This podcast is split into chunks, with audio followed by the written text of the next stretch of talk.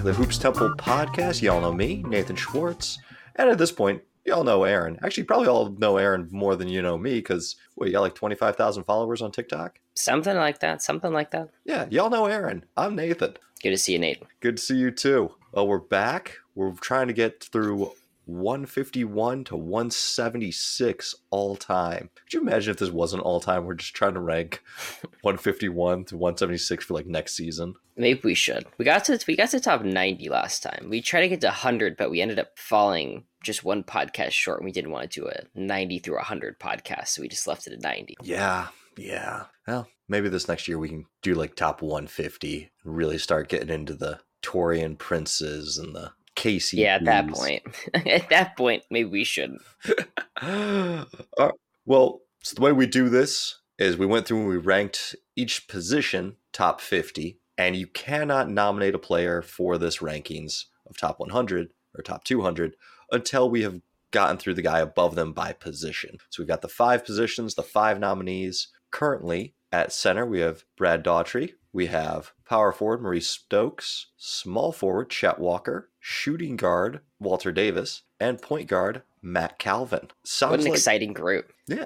Sounds like last time we were really leaning towards Maurice Stokes. Do we just want to knock him off first and put him up there at 151, or do you have someone else you want to have higher? I like that idea because we really were. It seemed it seemed weird to change our mind now because we really considered him for 150. Uh, although we did, didn't we pull Joe Fulks? No, he was he was already ranked above above Stokes prior to that. Let's let's do Stokes at, at 51 and uh, and we'll get it started just like that. Stokes the just three years in the in the NBA, 1956 to 58, but it's an it's an incredible three seasons. It's three time All Star, three time All NBA, a rebounding title, Rookie of the Year, three time second team All NBA. He leads um, he averages 16 points per game and 17 boards with five assists on top of that. He's just absolutely stuffing the stat sheet. He's really an incredible player before he gets he gets hurt pretty tragically, hitting his head on the court, ending his basketball. Yeah, it was a mix up with Vern Mikkelsen, uh, who we also ranked yesterday. So, yeah, some more top 200 names in the mix. But yeah, you said it. It's a brief career. It's three seasons. But in those three seasons, he goes seventh, sixth, and fifth in MVP voting.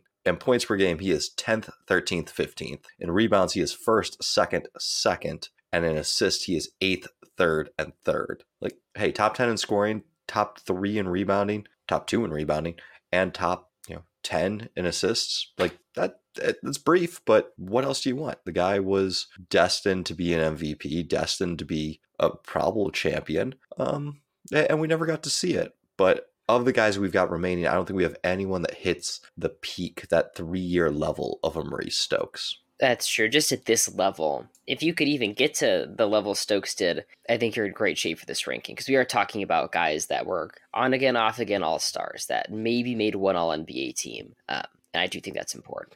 Yeah, a lot of guys who, you know, if you were playing next to some other guys, they could be good, they could be great. Stokes was the guy that you would put these other guys next to. That's true. With Stokes off the board, that introduces Dennis Rodman, the seven time rebounding champion, the two time All Star, two time Defensive Player of the Year, two time All NBA player, eight time Defensive Player, and did I say five time champion? I'm not sure because you cut out a little bit there. You just you paused for a second. You may have said it, but he is a five-time champion. That's correct. Someone that we've gotten heat for in the past. I think the thing with Rodman is, and we'll we'll sing his praises when he is ranked, but it seems lower than he should be. Because when I first did my my top 75 on TikTok, I posted that I think Rodman is in the 60s, and that's just kind of honoring how good he is at rebounding, how specialized he is at defense. But I, I think I was missing is um, despite how good he was at rebounding, despite how good he was at defense, he's still just a two-time All-Star, two-time All-NBA. A competition to be a competition between the players to see who's the best is the All Star game, is All NBA. For Rodman just to say he's the best rebounder doesn't make him better than All Stars that weren't as good at rebounding.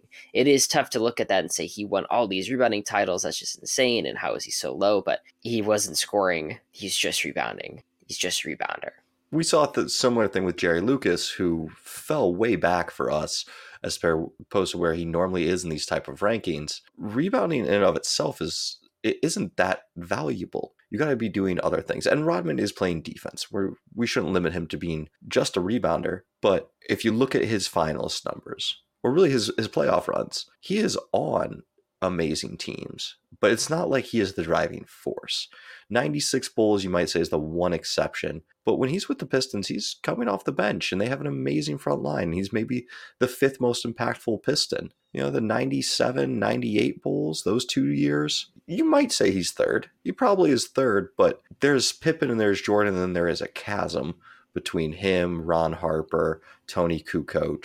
You know, the, it, it he's third, but it, it's not like a one, two, three. It is a one, two, jump three, four, five. He absolutely helped teams win championships. And without him, there are some teams that would have not won titles. And I absolutely agree with that. But still, in the playoffs, 169 games, averaging six points and 10 boards. It's six points and 10 boards of great defense, just like anyone else. Yep. And it's and I've said before I've used this, but it's not special, awesome Dennis Rodman six points and ten boards. It's the six same points six points boards. and ten boards that anyone else could get. And while it's still important, let's not get too crazy. Um, would you like to nominate Dennis Rodman here? Or are you interested in somebody else? I had Rodman down at 158. I had him at 157. So let's wait a little bit then. Okay, who is your nomination? I had Walter Davis from the the shooting guard category, though he plays some some small forward as well. Um, Davis is good for a really long time, from 1978 to 19, all the way up to 1990 with Phoenix for 11 seasons, then four seasons with Denver. He's 20 points a game. 19.8 with four assists and three boards on 51% shooting. That's really impressive longevity, and these are pretty good teams. He plays in 78 playoff games, averages 18.6 points per game in the playoffs from 78 to 91, missing missing the playoffs a few years, but still, I think it's it's a long time of pretty good production. Mm-hmm. He makes six All Star teams, two NBA teams. He's Rookie of the Year. He even starts his career with four straight All Star appearances. I'm all for it. How do you feel about it? I love it. I did some fun research on him. Do you want to hear two cool facts about him? Please. So initially, he was hesitant to switch from being a forward to being a guard uh, because he didn't feel that he was the best ball handler. And do you know who talked him into being a shooting guard? I do not. Who is it? George Gervin. He said it'll oh, really? extend your career. He said it'll, you know, ball handling is not that difficult. Well, yeah, he went to the great George Gervin for the advice and got that from him. Second cool fact about him is that he's the youngest of 13 children. Oh, the youngest. How cool is that? Yeah he's kind of got known as Mr. Agreeable, you know, kind of a people pleaser, but also just like willing to work hard and do whatever his coach said. In 82, after being a four time All Star, he's coming off the bench. You know, he had a bit of an injury. And so to come back, come off the bench in the first round, they're in the playoffs. He's playing, I want to say it was Denver. He averages like 22 points in 24 minutes off the bench including 30 points to lead the team in the the elimination game, the closeout game, him to win it for them. So I like it. I think um, you know he, he's not going to be remembered for a lot of things. It was kind of hard to find that special moment in his career, but I'll give you just a little bit of a one. In 1984, he averages 25 points per game and six and a half assists, 36 minutes a game, and the the Suns make the conference finals. They push the Lakers to six in those conference finals. That's something that that's an impact you can yeah. tangibly see. A special nomination after Walter Davis for the shooting guard category because it's DeMar DeRozan, someone who's playing right now. We will get to DeMar DeRozan sooner yeah, than you might think. We will, for sure. Would you like to carry on then? Sure. My next nomination uh, is going to be Mack Calvin, the point guard for the ABA. He played for actually quite a few different teams. He definitely got his start with the Los Angeles Stars. It's kind of where he broke out. He was kind of considered too small to play in the NBA, but when he got to the the ABA or when he tried out for them, he was just lightning fast. He's described as one of the fastest guys in the league. They say that he is faster dribbling the ball than most players are in an all-out sprint. Uh, but the most impressive thing about him was that he had this just insane stamina. You know, he never got tired. He is second in assists and eighth in points in ABA history. So good for a long, long stretch of time. He is a five-time All-Star, multi-time All ABA first teamer. Uh, in the 70s, he helps the Stars make the ABA finals after them being pretty bad the year before. In 69, they were really bad. Uh, and then in 75, he's third in MVP voting while leading the league in assists. He does have a major drop off when he gets to the NBA, but he had this quad injury uh, the year before, and Virginia was like on the verge of collapsing as a franchise. And we're like, hey, we really need you to come back. And he's like, yeah. When Wilt had this injury, he took a year and a half off from basketball when I had the quad injury, I played like a month later. So kind of ruined my career. I needed to do it to keep the league afloat. Yeah, you can definitely see the the drop off happen. But the other interesting thing is there's the injury, and then at that point he's he's 29 and hurt. and that that ABA to NBA transition is always tough because the NBA was was better. It still was, even if it got closer towards the end, it was mm-hmm. better. And then you have these guys coming in when they're 30, 31, 32, kind of banged up, and they aren't as good anymore in a league that didn't really respect the ABA. They're not going to come on, come on, ABA guys. Let's here's 45 minutes a game. Um, I think he was great in the ABA. He he gets that All ABA first team in 1975 when the ABA is is getting closer to the NBA, and I really value that. So this is a good spot for him. I, I will also say that the ABA is better than either the sorry, the NBA is better than either the ABA or the NBA were pre-merger. Like as soon as you merge, you're condensing. I believe you got up to like 26 teams. So I want to say there were 16 in the NBA and 10 in the ABA.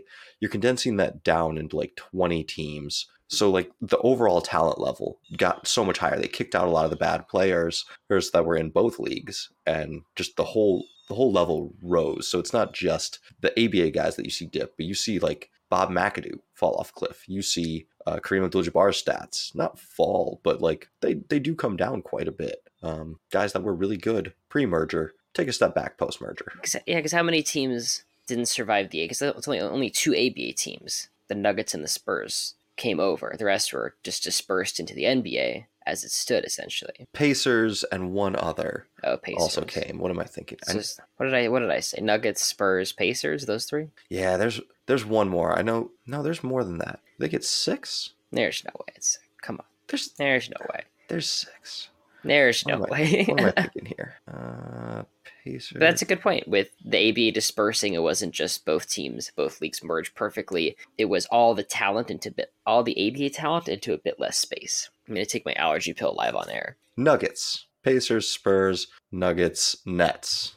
The Nets, that's right. The Nets, they they survive, but they survive is a strong word. They exist. Their uh, logo makes it over. It's a complete. It's a whoa, completely whoa, different team, and they're horrible. They're horrible, horrible, horrible. But as a franchise, they have continued, and maybe the most successful.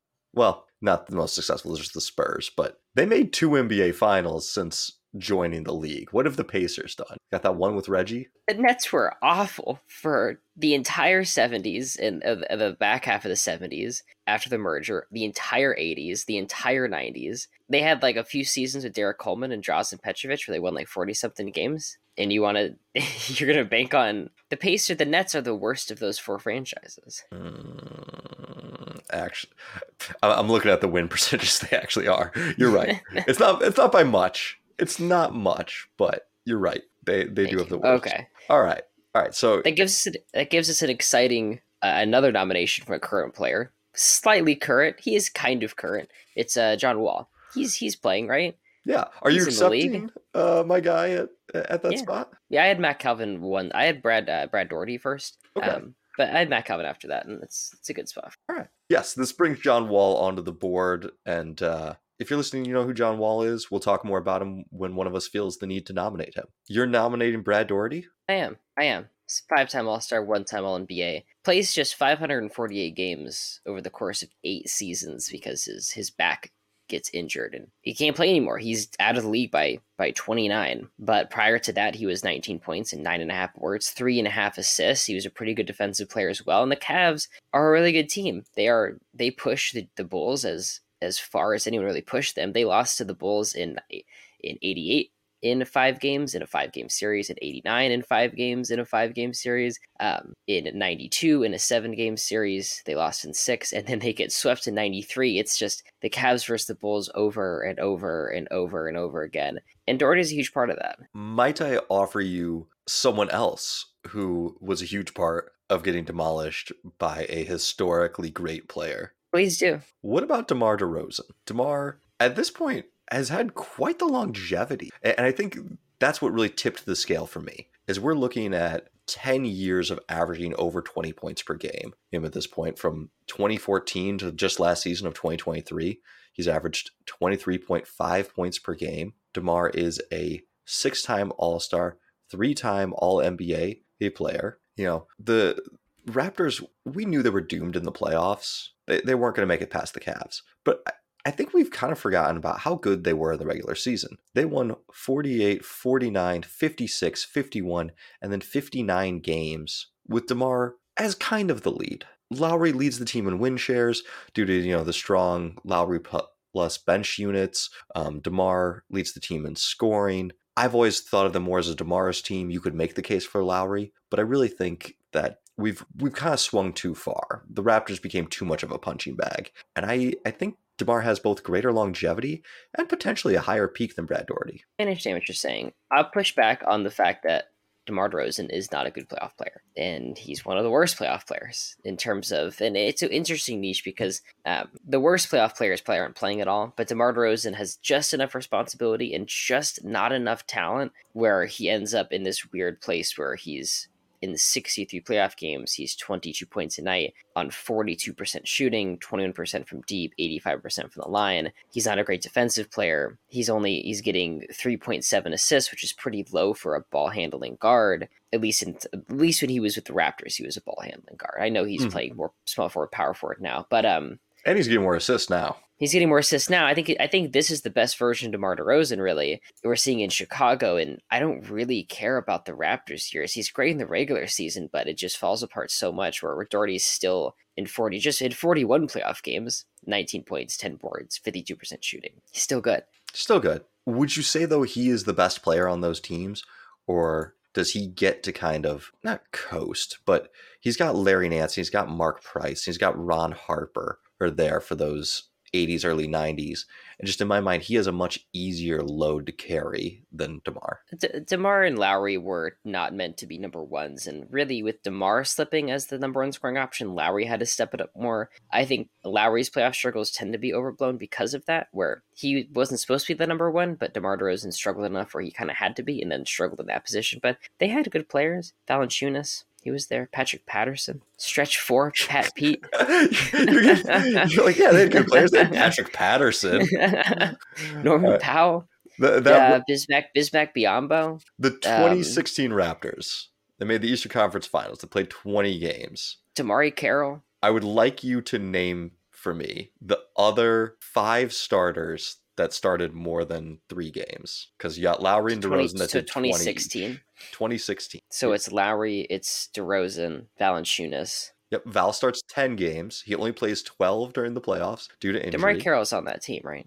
DeMarre Carroll starts DeMar- 19 Carroll. games. Yep. Um, Patrick Patterson. Patterson gets nine games. How many do I have left? Uh, you have two more two. guys. Um, who else is is playing for that team? I'm gonna give you a hint. You've said one of the yeah. names already, and the other guy is 35 years old. The guy's 35 years old. I said one of the names already. Yes. Um, in this podcast. Yes. Uh, I mean, when you were just listing off the good teammates that he had. Uh, who did I say? I said Valanciunas, Bismack Biyombo. Bismack Biyombo. And another guy's 35. Jose Calderon? He played for the Raptors at some point. It is not it's Jose not... Calderon. It is Luis Scola. Scola started that's, that's the tough. final five games with the Cavaliers. not a good look. Not a great look for um for the DeMar DeRozan case. Yeah, do you want to do DeMar DeRozan? I want to do DeMar DeRozan. Okay, all right, I'm in.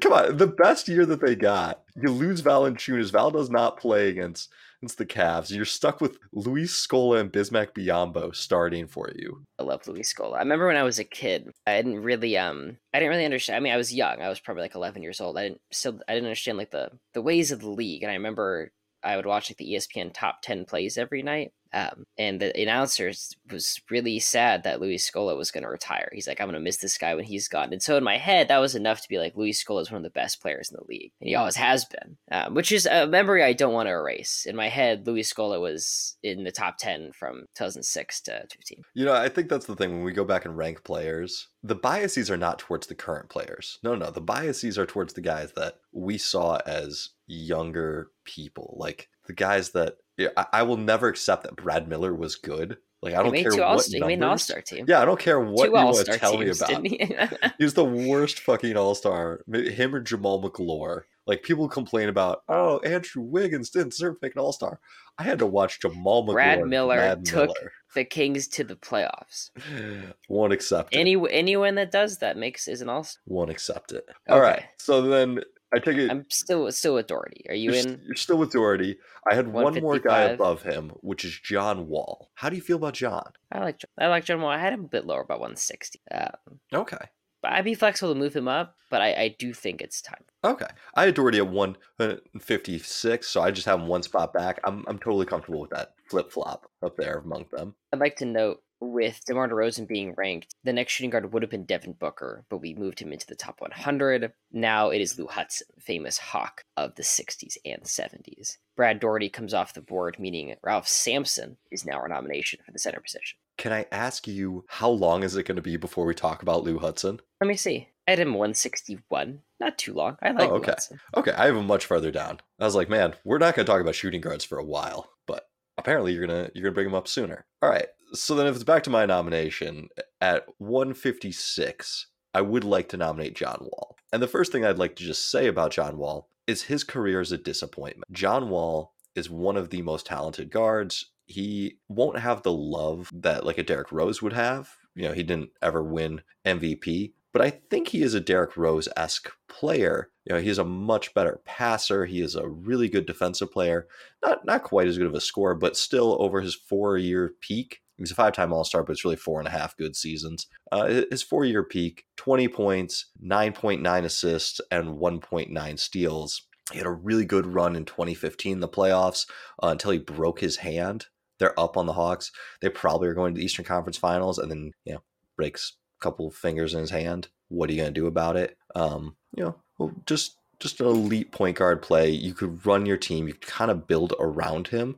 I don't know that there's a lot more guys that I would feel comfortable building around at their peak. I'm all for it. I like John Wall from 2017 to 2018 in the playoffs, which is two series in 2017 then one series in 2018. He's averaging 27 points a night and close to 11 assists with two steals and over one block. He never could shoot, and that always held him back a little bit. Oh yeah, but he was an absolute blur, good on defense, and just a fantastic playmaker. I'm all for it. Yeah, he's got a career true shooting added of negative 676. Uh, but to talk more about that 2017 playoffs, he goes up against Atlanta in the first round and averages basically 30 and 10. Just just even better than the the multi-series average. And and Atlanta was good. Atlanta had their kind of all around great players or all around solid players. All right. So locking them in 156. Who do you have for 157? I would like to note the next point guard is Agent Zero Gilbert Arenas. Very exciting. 157, I had Chet Walker. He's been sitting there for a while at our small forward nomination. He's a seven time All Star. He's a part of the 67 Sixers, one of the greatest teams of all time. Is an All Star for that team, averages 19 points, 8 boards, and 2.3 assists over the course of 81 games in that season. But it's really impressive longevity for this for for the 60s and 70s. He plays 13 years. He's an all star in his second season, age 23. He's an all star in his second to last season, age 33. Chet Walker's going to get you about 18 points, about seven boards. He's going to be an all star sometimes. He's not other years. How do you feel about it? I like Chet. Yeah, the thing that I really like about Chet is if you put him next to other good players, he can do more of the little things. He doesn't need to be ball dominant. He can play off ball, can play without it in his hand. And, and then if you need him to be the lead guy because he's gets that Chicago team for if it's their expansion year, if it's the year after expansion, but really early in the Chicago Bulls franchise, he gets them to the playoffs. He does. 1975, they pushed this the Warriors to seven games in the conference finals. They're one game away from uh, Chet Walker finals appearance, and it, it's him and uh, help me out on the Bob Love Bob and Love. Dick Motta's coaching those teams. It's a very talented group, but Chet Walker is a really big part of that. Oh, Nate Thurmond, Jerry Sloan, Norm Van Lier. Yeah, it's it's a solid solid team. I had him a little bit lower, but I'm I'm not opposed to moving him up. Can I interest you in a Zelmo Beaty? I realized that we had said Ralph Simps Ralph Sam ah Ralph Sampson was the next center up. That was wrong. No, that is right. That was right. That was Yeah, right. don't get on me. Yeah, can't do it. I that is wrong. I think it should be Zelmo who should be up next. I disagree with that. I'm a big Ralph Sampson. Can't can't switch that up on me quite yet. You have to wait a little bit. C- can I make my case? Yeah, sure. Wilt Chamberlain claimed that Zelmo gave him more trouble than anyone else. And he'd be lying. And he'd be lying through his teeth. That's a ridiculous thing to say. He lost to Bill Russell 9,000 times, and he's going to talk about Zelmo Beaty? My goodness. So That's horrible. it's great, right? So Zelmo is one of the first NBA stars to jump to the ABA. He gets barred for playing for a season, uh, but when he gets into the league, he is really good. And him and Mel Daniels kind of have this fight. Mel considers him like the ultimate rival because Mel didn't play in the NBA, but here's this all star NBA center that comes over.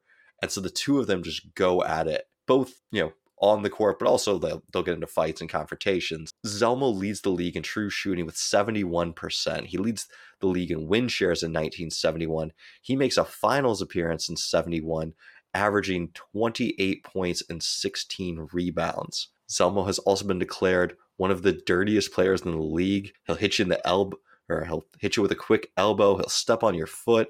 He always does in just the way that the refs never call it. Also was declared one of the players with the worst knees. Uh, there's a story in Terry Pluto's book, like Loose Balls, about him having like shrapnel or like bone debris that's floating in his knees be surgically removed and then him playing in the game four days later uh, until the stitches like burst open. And the doctor was like you're supposed to be out like two months? Like what, what are you doing? He's like ah i gotta play. I gotta give it my all. And that's just what he did is he got in there and he gave it his all until his knees exploded That's incredible. incredible enough. Who needs who who needs load management? No, it's not. Not yet. not yet. Nate. We he's behind Ralph Sampson. We made that clear. in The centers pod. Don't don't don't try to get under me like that. there's new information we learn more every day soon. Can we use soon? Because Ralph, once I mean, I mean, are you into Sampson pretty soon? Because I had both those centers pretty significantly. Uh. I had Ralph at 164, but I will say at this range, it's it's not it's not like there's that much separating any of these guys. You got Chet get it. Walker next. I have this whole string of power forwards. Like I've got our next four power forwards before I have Chet. But if you know, I, I wouldn't be mad to have Chet at 157. Can we do it then? Okay, we can do it. All right, awesome. All right. So you don't like Zelmo. You're not gonna let me sneak Zelmo in over uh, over Ralph. Not over Ralph Sampson quite yet. Sampson's just so good for the the '86 run, and he has that one playoff game where it's like 30 points and 10 boards and 10 assists and eight blocks, and it's in the '80s too, and it's it's it's not early ABA basketball, which is important. Yeah. And it's not what, what really put me off is the blatant Wilt Chamberlain lie. It's just the the the dishonesty from Wilt Chamberlain. That's not Zelmo's fault. Will had to pick someone to lie about, and I think it's it's telling that he at least lied about Zelmo, right? I can't buy it. I can't buy it quite yet.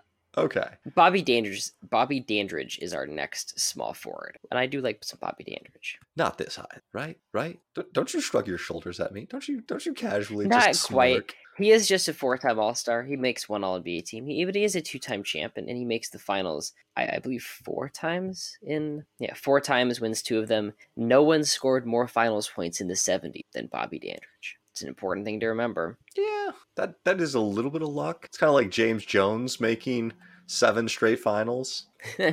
James Jones and LeBron, the most unstoppable duo of all time. That's just like when Luke Walton and Kobe Bryant combined for 83 points in that one game. Yeah, me and Kobe combined for 81 in the same game. Yeah. All right. Uh, my next nomination, if you're not gonna not gonna compromise with Zelmo for me, is gonna be Dennis Rodman. I think that's right. I had him. Um, I had him up next as well. It's it's time. It's time for Rodman. Yeah, the numbers don't say it in the Matrix how how he's looked at. His awards are lagging way behind here, but he was in the right spots at the right times. His contribution as a bench player or as, you know, the fourth guy for the Pistons, his contribution as the third guy for the Bulls and winning five championship rings, that has to bring you up some. Even if I question how valuable he is, you know, there, there's a reason the Spurs got rid of him for like next to nothing. There's a reason why the Pistons traded him away for uh, Sean Elliott, and then the next year they're like, yeah, we don't really actually want Sean Elliott. We just didn't want Rodman, so I, I guess you guys can have him back. Like, there's there's a lot to look negatively at Rodman, but his defense and his rebounding won teams championships. So yeah, 158, good enough for me. That stretch for Rodman from 92 to 98. He wins every single rebounding title, six points a game and 16.7 boards a game. He just decided to rebound and only rebound. He's just going to play defense and rebound. And what an era to do it in the 90s when defense was such such an important part. The pace was slow, offenses weren't as good. Really thrived in that era. I don't know what he'd be today because there really isn't there isn't a space for someone who is so bad on offense. But that I guess that doesn't that doesn't affect um, his all time rankings. Obviously, just a curious conversation. Yeah, it, it's interesting to kind of think about because you could do small ball center stuff with him, but he's so bad with the ball, like that you couldn't really use him as a pick and roll in the way that you use Draymond Green. it's it's likely that his talents just would not work in this league currently. Kind of kind of the same way Kenneth Faried washed out because he just couldn't do much with the ball and he How dare you speak on the manimal? That's another player I was very confused about when I was like 13 years old. I love the He man. was so he yeah, he was so good. He was on the top 10 plays all of the week every time because he had these awesome plays and uh, and then he wasn't good anymore. I mean, he really just caught the league at the wrong time. He would have been so good in the 2000s, but what he did just wasn't very important. Um, I love Rodman's 2000 season. It's 12 games, age 38, 2.8 points, 14.3 rebounds, 38% from the field. He's playing with Dirk. How exciting. It's funny, like he gets on the Shaq Kobe Lakers for a second. He gets to play with Dirk for like a hot minute. Like teams gave him chances, you know, even as as wild and as crazy of a, a player as he was, like he didn't stop getting chances. Well, with Rodman off the board, that introduces Tom Chambers, the torture chamber, a four-time All-Star, two-time All-NBA player, winner of the 87 All-Star game MVP, member of the important. Sonics. And, yeah, the Sonics and Phoenix Suns helps the Suns Suns go to the uh, well, doesn't really. He's on the Suns when they make the finals, but he he's kind of the Yeah, power But- forward but pre let's- Barkley. we'll give his credit to the 89 Suns make the conference finals. He leads that team, team in rebounding and scoring. Mhm. And the 1990 Suns again make the conference finals, this time pushing the Blazers to six games where they'd gotten swept by the Lakers in the previous season. And he again leads them in scoring, not in rebounding this time, but his scoring is up to 27 points per game. He's a really good scorer on really good teams. He's 20 points per game for his entire career. That's 16 years. I believe he's the highest scoring non Hall of Famer. Is that correct? 20,000 points? I know he's, he's one, one of of two. It's him and Anton Jamison. Or Yeah. Antoine Jamison. Yeah. Anton Jamison. Anton? Antoine? I need you to Uh, Antoine. you, Antoine. Okay. Are you sure? I'm not convinced. I'm gonna look it up. All right. Well, while you're looking it up, you know he's got like a, a seven year stretch from 84 to 91, averaging 22 points, basically seven rebounds, uh, and then like two and a half assists. Did you mention the Sonic stuff? I felt like you just said it's Sun stuff. I just said Sun stuff. It's it's uh it's Antoine, but it is spelled Anton. So Yeah, Twan. Yeah. Well, in in '87, the Sonics make the Western Conference Finals uh, with him and with Dale Ellis and Xavier McDaniel. It's kind of a big three. They're all averaging 20 plus points per game in the regular season and the playoffs. Uh, but that team went 39 and 43 in the regular season and then fights their way to the Western Conference Finals, where they get swept by you know Magic and Kareem and Worthy. But still, to, to be part of that big three, to get it there. I think that's cool. It's earlier in his career. You know, he's got a pretty nice longevity, a thousand plus games games played. He is my actual nomination for 159. he's mine too. I think it's it's the right time for for such a good scorer. He also plays in the Israeli League in 1996 and has two Jewish men doing this podcast. Very important. L'chaim. L'chaim. Michael Jordan would not have won the 96 championship. He was he was afraid of Tom Chambers that Tom Chambers might come back. Yeah, uh, that's why he came back to the NBA, not to the, the real basketball haven, which was the Israeli leagues. Yeah. Couldn't couldn't handle that. Michael that Jordan smoke. was too scared to play in the Israeli leagues. He knew he wasn't better than Tom Chambers. ducking him. All right. With Tom Chambers off the board, that introduces Larry Nance Senior. Do you want to do a Larry Nance spiel, or you want me to do a sh- Nance spiel? You can do Nance spiel. I, I don't think we're going to be talking about Larry Nance. Larry Nance is my nomination for 160. No way. So Please let me hear it. Larry Nance, I, I was I was really looking at him and Brad Daugherty, and I was like, who do I prefer? Daugherty is better in those years. Nance has a just incredibly long career. You know, he, he's got 12 seasons of him playing most of the years. Uh, he's a finesse big. He's faster than his opponents, brilliant passer. Kind of think about like 90s version Pau Gasol, who can throw it down like a young Pau Gasol. Um, He's the slambassador. yeah, he's He's he's the Duncan man. he's probably the number two guy behind Walter Davis on those Suns uh, Western Conference Finals run. He's but and then in Cleveland he's got that whole conglomerate. I don't know where you want to rank him. I don't think we've gotten Ron Harper on the board yet, so he's maybe the third best Cavalier. But it's just just so many seasons of being a really good player. Where we're talking about over a hundred career win shares. We're talking about three hundred plus true shooting average we're talking eight seasons in the top 10 in blocks per game three-time All-Defensive team. Which you know, take take what stock in that you may. It was hard to make those. Those in his era. There was a lot of really good defensive players and he's still averaging 20 points per game for you know a pretty good stretch of his career. He's a highly efficient, good defensive power forward that could rebound and play make. He was he made a lot of teams pretty good. You yeah. everyone everyone would be happy to have Larry Nance in their team. I do think it's too early for someone who is just a three time All Star. We have better players available. Nate. We have better players available. Who you want to do? Bobby Dandridge? Is that your guy? I think it's Lou Hudson time. No. I think it's Lou Hudson time. No, no, no, no. No, it is. It's it's I'll make the case from 1969 to 74 at six straight seasons. He's six-time All-Star, 25 points a game, five boards, and three assists. He he's fifth in points per game in 1970. He's fifth in 1971. He's fourth in 1973. He's able to make All NBA second team in 1970 as a guard, which we talked about the Lenny Wilkens thing or the mm-hmm. Dave Bing. It's it's tough to make that as a guard.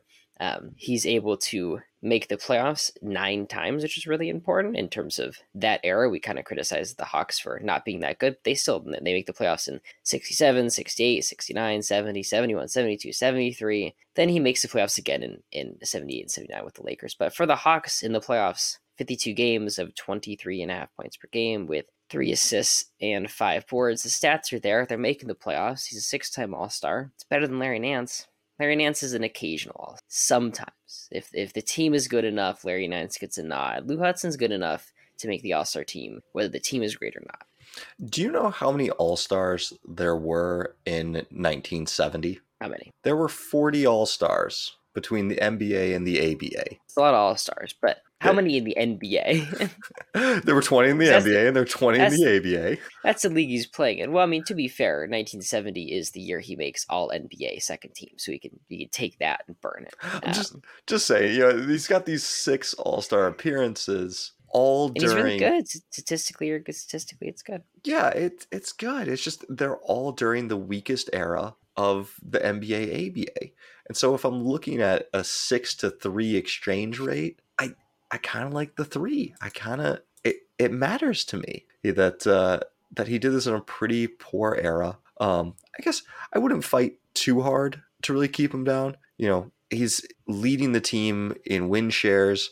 There's those several years. Now they do have kind of a, a dip in the mid 70s where they're only winning 36 games. How passionate are you about Lou? I'm pretty passionate, especially given the the players available. I think Larry Nance is never even close to the All NBA conversation. The closest he ever gets is 1989, where he is not a third team All NBA. That's Terry Cummings and Dale Ellis, not Terry, sorry, Terry Cummings and Dominique Wilkins and then Alex English is still ahead of him. If there had to be another another forward added, and it's him, and he's kind of around Worthy and McHale, and he's just in a different tier.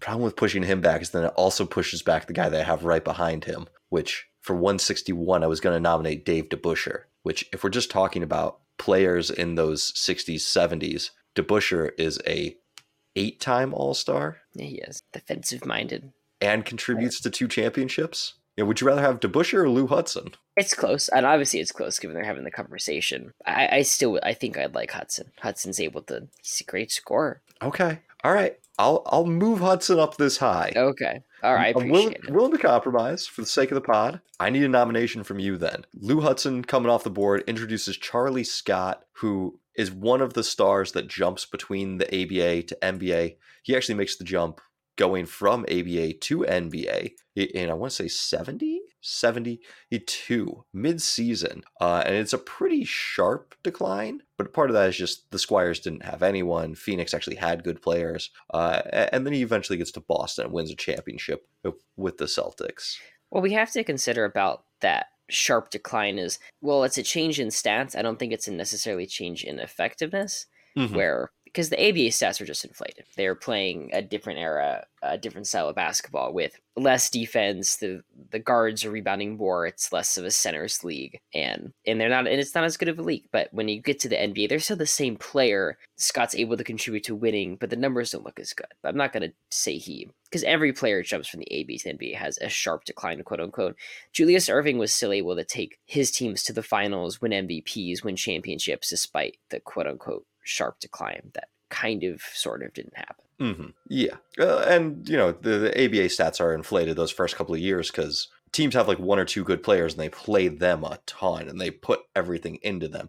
There's not like spreading the ball around because you have a lot of talent. I don't think Charlie Scott is going to get nominated. I he did not make my top 175. Did he make yours? Let me see. I think he did. Yeah, he did. Okay. He did, but I also have not ranked out the top 175. I haven't. At this point, eventually, we're gonna kind of have Well- to just go by nominations like we used to do, which is totally fine. We're doing it Uh, today. We're making it. We're getting there. That's right. Um, so just to recap, we have Gilbert Arenas for the point guards, Charlie Scott for the shooting guards, Bob Dandridge for the small forwards, Larry Nance is still for the power forwards, and Ralph Sampson for the centers. How do you feel about a two-parter? A two. Bob Dandridge into the guy behind him, which is Jamal Wilkes. I do love me some Jamal Wilkes. I have I knew I could hook you with the Laker. Come on, put Bob Dandridge on. I'll give you Jamal Wilkes. I I actually I would like Wilkes to be a little bit lower. Okay. I I've got Okay. a couple of centers. I got a couple power forwards before Wilkes. I'm okay not discussing the cards for a little bit,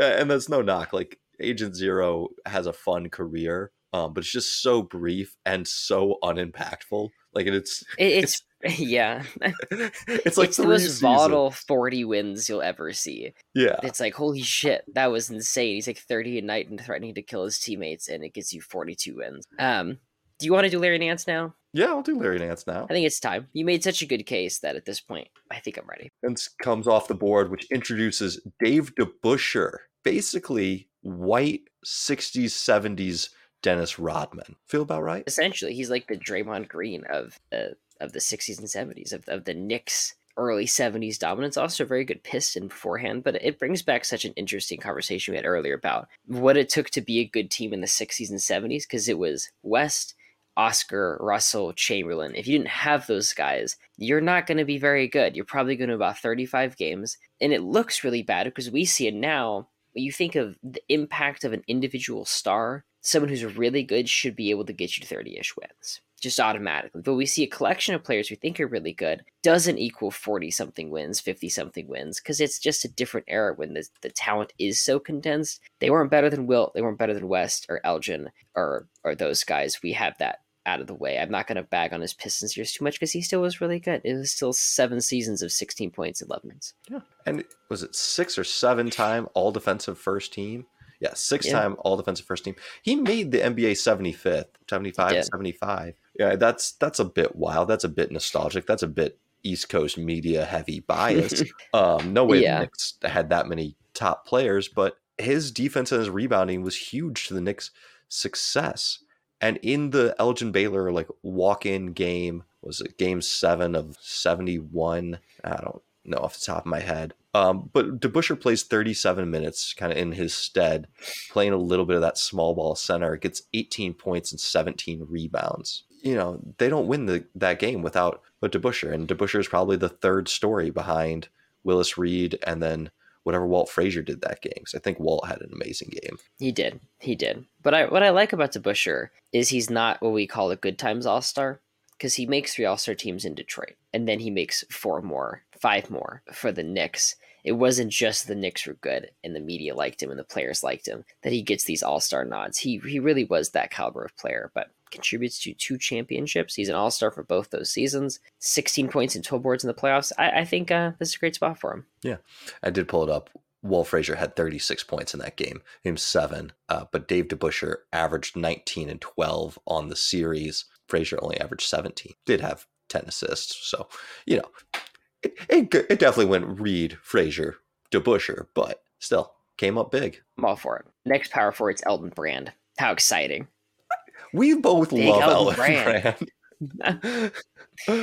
but it's going to be a minute for Elton Brand. It's going to be a little bit, as much as I respect him. He took the Clippers to the playoffs in the 2000s. That's a Hall of Fame bid, in my eyes. Can I offer you a Ralph Sampson? I know you love Ralph. I do love Ralph Sampson. People are too harsh on Ralph Sampson. Advanced stats are too harsh on Ralph Sampson. He has 5 VORP. He has 20 win shares. He has 0.4 offensive win shares. I don't know what was happening. That just blows my mind. For for Houston, he's averaging 20 points, 11 boards, and 3 assists with a steal and a block and a half in the playoffs, 50% shooting. Where did you get the 1.4 win shares? I just I need to see the calculations on that one. In the playoff? Mhm. I mean, In his one- entire career, he has 0.4 win share. you got that written down wrong. He's got 20. Sorry, offensive, o- offensive, win shares. offensive win shares. offensive win share. okay. That's his poor true shooting. That's a bunch of bullshit. That's what that is. It's a bunch of that's a stats for nerds. Stupid, stupid nerd stats that don't make any sense. Ralph shot a deep shot. Ralph shot, you know, 18, 20 footers, not that effectively. If Ralph played in the modern era, he gets to shoot threes. And now if he's shooting a three at 34 to 38%, that's awesome. But a He shooting, was that- still shooting fifty percent from the field for the Rockets. yeah, I think he was taking more threes than he should have, and he wasn't a fantastic free throw shooter. But uh, stupid nerd stats don't like Ralph Sampson. the problem is, is that his game was wasn't just at the rim and wasn't behind the arc. It was a, he had a lot of the mid range. Like he got the at rim attempts. He's seven foot four. He's going to finish at the rim very well. Uh, you know, we didn't track and have that breakdown now, but if you watch some of his tapes, like he scores at the rim incredibly effectively, and then jacks up a lot of bad mid range shots. That if he just took one step back, uh, he'd Be a three. be a three. Sampson works with Olajuwon so well. If you look through the box scores of these um, these playoff games, there are so many games where Olajuwon has 30 points but just six rebounds, and it's Sampson with 12 points and 20 rebounds. Or when Olajuwon struggles to score but rebounds and block shots, it's Sampson scoring, and they really had a they had a really awesome dynamic in that sense. Let me take a just a quick second and find the game I was talking about earlier. Ralph Sampson yes, in game five of the 86 conference semifinals against Denver, he drops 33 points, 17 boards, 10 assists, 2 steals, 5 blocks on 13 of 22 shooting. That's insane. That's just an insane box score. It is. But the one problem is do you want to know he dropped game one of the finals against Boston? That's Boston. That's the 86 Celtics. I don't I don't care. He could drop two points and I'd still be happy happy with one and a half. That I mean he did drop two points. He shot one for thirteen. Did you look that up? Did you have that written No, down? I didn't have that ready. Yeah, no, it's it's one for 13, two points, four turnovers. It's it's not a good game. He gets seven rebounds. Uh you know, for for a man that size. So he's a little inconsistent, so what? little inconsistent. It- to be fair, he bounces back. Game three is 24 points, 22 rebounds. That's that's a monster performance. I, I realize though, I, I want to push him back one spot. What about Bob Dandridge? That's great. Okay. I had him first anyways. Oh, I, I thought you weren't ready. I was just, I was like, man, I, I feel like you're gonna be a Ralph Sampson guy next. I'm gonna offer you a little, you know, I'm gonna set it up. I'm gonna let you spike it down. But I would just like Dandridge a little bit more consistent, a little bit longer, successful period. High level contributor to two championship teams, the four finals. I think that's just worth more. Like it. All right. So Dandridge is 163. Sampson is 164. For those listening along at home, just just quick recap. We got Maurice Stokes, Walter Davis, Mack Calvin, DeMar DeRozan, Brad Daugherty, John Wall, Chet Walker, Dennis Rodman, Tom Chambers, Lou Hudson, Larry Nance Sr., Dave DeBusschere, Bob Dandridge, Ralph Sampson, and now Zelmo Beaty. Yeah, it's time. I knew that's where we were going, Hell yeah. and and you sold me on the Wilt Chamberlain lies. I, I feel accomplished. We don't need to go back and relive all of the the wonderful Zelmo Beaty praise. Uh, but that now introduces to the board we have Walt Bellamy. Moved around a bit. Kind of started with the well, started with the Chicago Packers, who became the Zephyrs, who then became Baltimore. Gets a couple seasons with the Knicks, couple seasons with the Hawks, few seasons with the Pistons.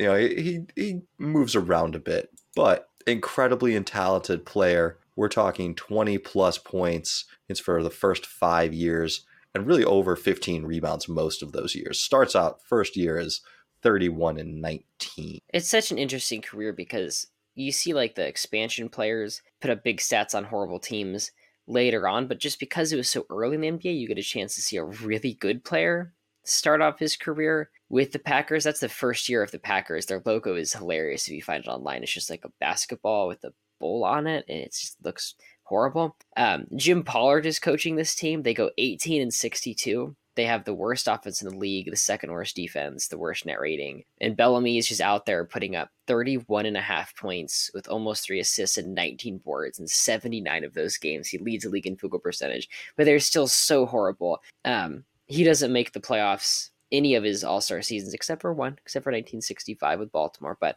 for most of his career, he's just a really good rebounding center. I think the huge numbers are a little misleading given how bad those teams were, but still very talented. I don't think it's time for Walt Bellamy. Mm. Can I interest you in the fact that he is one of the most efficient scorers in league history? Like true shooting added, we're talking plus 2,300 points. You will not find anyone else that we talk about today, tomorrow, or yesterday with that as That's like true. Reggie Miller level efficiency for scoring. extremely an extremely efficient player. Um, yeah, I mean he's he, yeah, I, I get that, and he's good for Atlanta and twenty points, sixteen boards in some playoff series against Wilt, and they do get swept. But that's kind of the story of not being one of those elite players in the '60s, like we've talked about. You're you're going to get beat on by by the top dogs a lot. Um, I believe he retires as I think the second leading rebounder, the third leading rebounder of all time, behind Russell and Wilt. He retires in '75, averaging 13.7 boards per game over the course of 14 years, a thousand games, and it's he plays in 74 or more games every year except for his last season where he plays just one. He also plays 88 games in 1969 because he got traded, which is uh, very impressive. Yeah. The other thing is that there are Lakers who, in '66, there was a talk of a deal for him that fell through, and there are still Lakers that, uh, players, fans, coaches uh, who to this day will kind of say, "Man, if we had only gotten Walt, Celtics wouldn't have that many rings. Like we would have, That's true. we needed a center, and we just didn't have one." Wilt Chamberlain not good enough for you? Is Wilt Chamberlain not? I, Wilt Chamberlain didn't come around.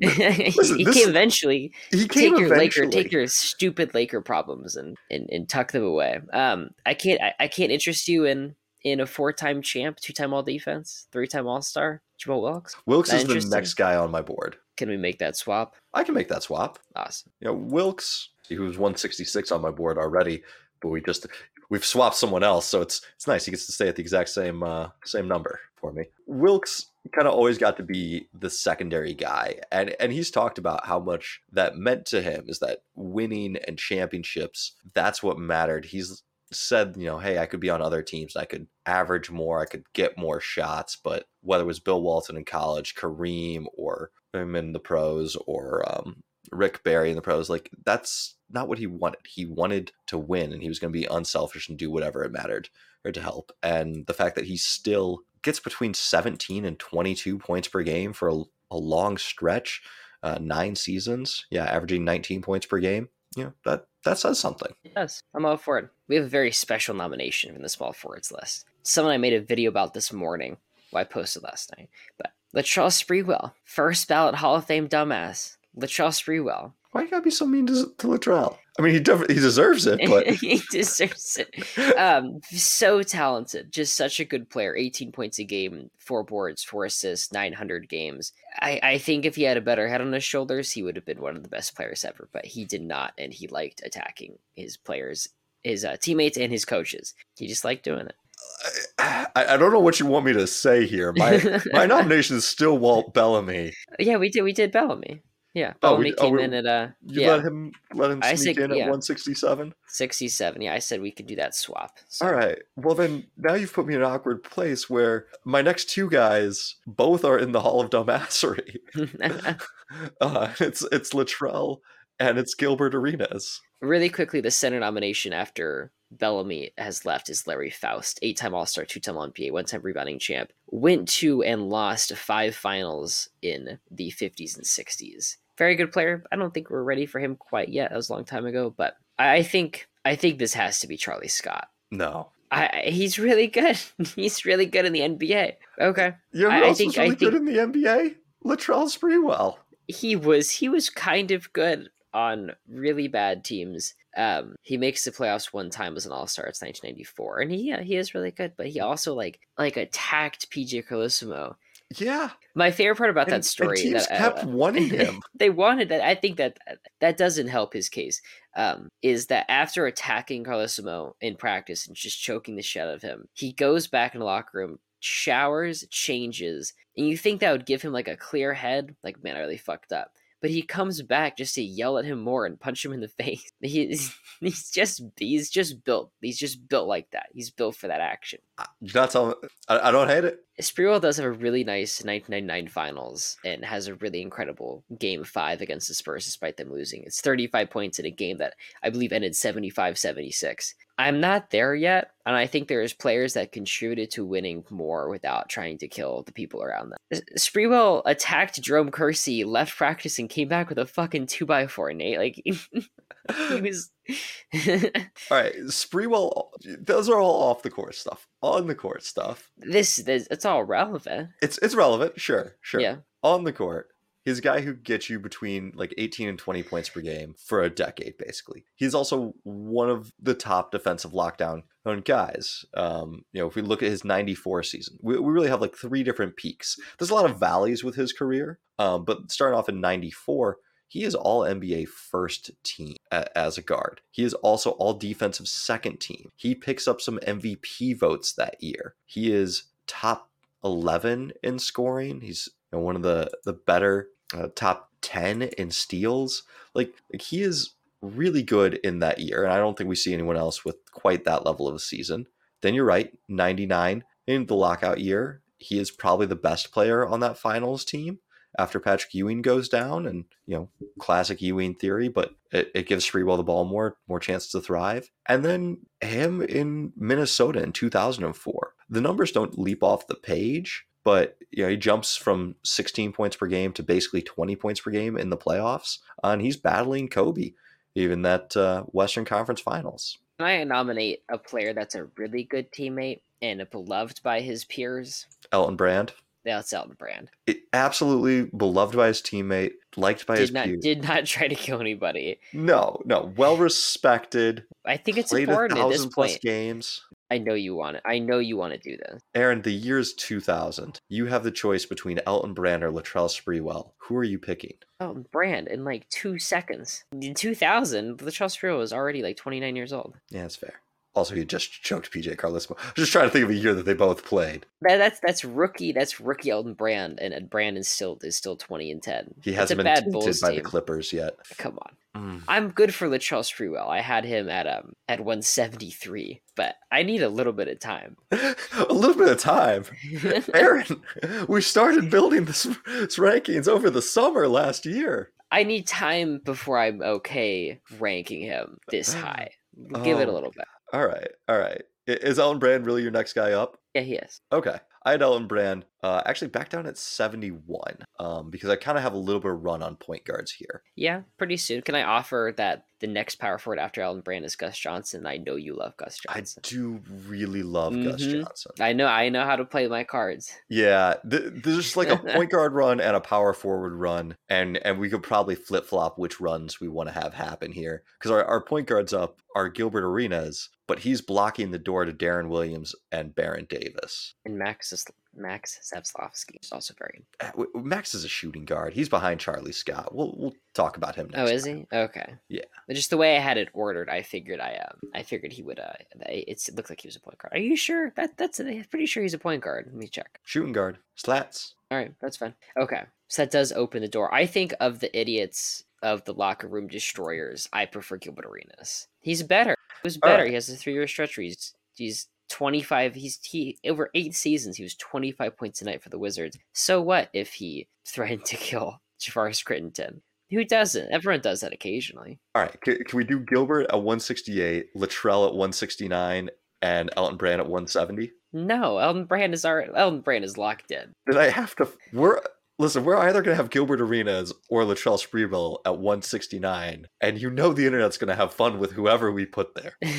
Brand is 168 and then I want Arenas at 169 and then we can do Latrell All right, all right. I, I can Deal. live with that. Latrell 170. All right, that means we have five people left to make the, the list today, and our nominations. Just I need a minute to clear my head, figure out who who is where still. All right, so up for the point guards, we have Deron Williams. Up for the power forwards, we have Gus Johnson. We still have Larry Foust for the centers. We still have Charlie Scott for the shooting guards, and our small forward to be added to the list is now Jack Twyman. So we're going old school with some of these guys here. Yes, we are. Do you have a preference? I had my run of point guards before my run of power forwards, but you could probably talk me into Gus Johnson here. I do love Gus Johnson. Can we do Deron Williams first? Go, I, I had Deron Williams first. Awesome. Yeah. Deron Williams, I, I, did, I made a video on the ESPN top 100 players or top 10 players in the league that mm-hmm. they made in first in 2011 during the lockout. Um, and Deron Williams was 10th and then 10th again in 2012. And some comments said, there's no way Deron Williams was ever top 10, but he really was. And I mean, it's not top five, but he was close to that conversation. I think it's important in, in a really good era. Yeah. I think the thing with Deron Williams is that he kind of he dropped off sooner than you might expect. You know, by age 29, that's that's where we start to see the decline. Um, he also had a bit more of a, a slow roll up. You know, 06, 07, not quite as as dominant. But there's a reason why there was the Chris Paul's comparisons he has that six year stretch from 08 to 2013 where he is 19 points and basically 10 assists this per game. He was a driving force between that or behind that Utah pick and roll, the old Jerry Sloan, Stockton Malone offense. They just turned that into Deron Williams and Paul Millsap or Deron Williams and Carlos Boozer. And it worked. It you know, he is a, a strong enough point guard to make that work. Defensively, he's not as quick as a Chris Paul, but he is strong. He could switch onto bigger guards a lot better than Chris Paul could. You can switch him and then post him up as easily. I like it. So you had Deron Williams. You said a run on point guards. Does that mean Baron Davis is your next nomination? Yes. Okay, I like that too. I think we're we're doing the right things, Nate. You want you're with me on on Baron Davis over Gus Johnson? I am with you. I am with you. I think it's close. I think we should go Davis and then Johnson. Okay. Is it is it because of the the eight one upset? That's a huge part of it. Davis is just really Davis is really he's good in both playoff series, 2007 and sorry, the first round and the second round of 2007. And we never really see Gus Johnson make that kind of impact in terms of in terms of winning. He has he he, he puts 1965. He puts two pretty good playoff series together and with 15 points and 10 boards each. But I just don't think it's as good as as Baron Davis got. Yeah, but what about Gus Johnson contributing to the Indiana Pacers two thousand or the seventy three ring with them, where he uh, plays ten minutes a night and gets uh, two point five points per game? I'm okay. Um, I think I'll be all right. I'm not going to sway you one way or the other. Have you thought about that Baron Davis was traded for Kyrie Irving, the pick that became Kyrie Irving because the Clippers are fucking morons. no, no, he was traded with Kyrie Irving. Sorry, yes, he was traded with the pick that became Kyrie Irving because yes. the Clippers are fucking morons. Kyrie Irving was the price to get off of Baron and Davis. I, I think you've talked me into Gus Johnson over it. with that statement alone. Okay, so we're gonna go Baron Davis 172, Gus Johnson 173. We have two more spots. With the point guard nominations, we have another ABA player. It's Larry Jones from the power forwards. We have Larry Johnson, grandmama of Charlotte Hornets fame. I love me some good grandmama. Larry Johnson. He's got a five year peak between Charlotte and the Knicks where he's basically 20 points, nine rebounds, four assists. He could do a little bit of everything. He tails off kind of earlier, but as he tails off, he shifts from being this scoring forward to let me do everything. Let me be the muscle behind Patrick Ewing and kind of replacing Charles Oakley at times. And that that Knicks team was just a a bad team. Like not bad and not good, but like bad as in they're gonna fight you. Um, you know, he, has got some really big playoff moments. Uh, there's times where he's probably the fifth guy on those Knicks teams, but he's got a huge four point play in 99 to get the Knicks to the finals. You're not winning. I mean, you're not getting to the finals without him in that play. Uh, and Jeff Van Gundy says that he's the embodiment of everything he believes in. Also, 93 signs the richest deal in NBA history. I think that's that's nice. Is that where you want to go? I think it's a little early. I, maybe I think Larry Foust should be on here. I had Larry Foust as my next guy, so I, I okay. could flip flop them if you'd like. But let's do that it's an eight-time All-Star thing, two-time All-NBA. He's a rebounding champ. He makes it to five finals. If he wins just one of them, I think he's on this list already. It's early in the NBA. It's 1951 to 62, but he's still contributing from 51 to 59, playing in almost the full season each time with 15 points and 11 boards, which in that era remind remind you it's they're scoring 80, 90 points a game. So yeah, the the bunch of finals is a little bit overblown. His last it's two finals, finals, Well, his last finals, he played seven minutes a game. Sure. Okay. The finals get that. before that. he's playing like 16 minutes a game. Yeah. Um, the finals before that, he's there. 30 minutes it's a game. Yeah. He's he's really a big contributor in one finals, the the 56 finals where he's 19 points and 13 rebounds. Um, I'll take it. Move. is Foust good for? Uh, Foust Foust is good. all right. He has he's seven seasons in the top twenty or top sixteen really for points per game. He has ten seasons in the top twenty for rebounds per game. A consistent presence in the early NBA. Larry Foust.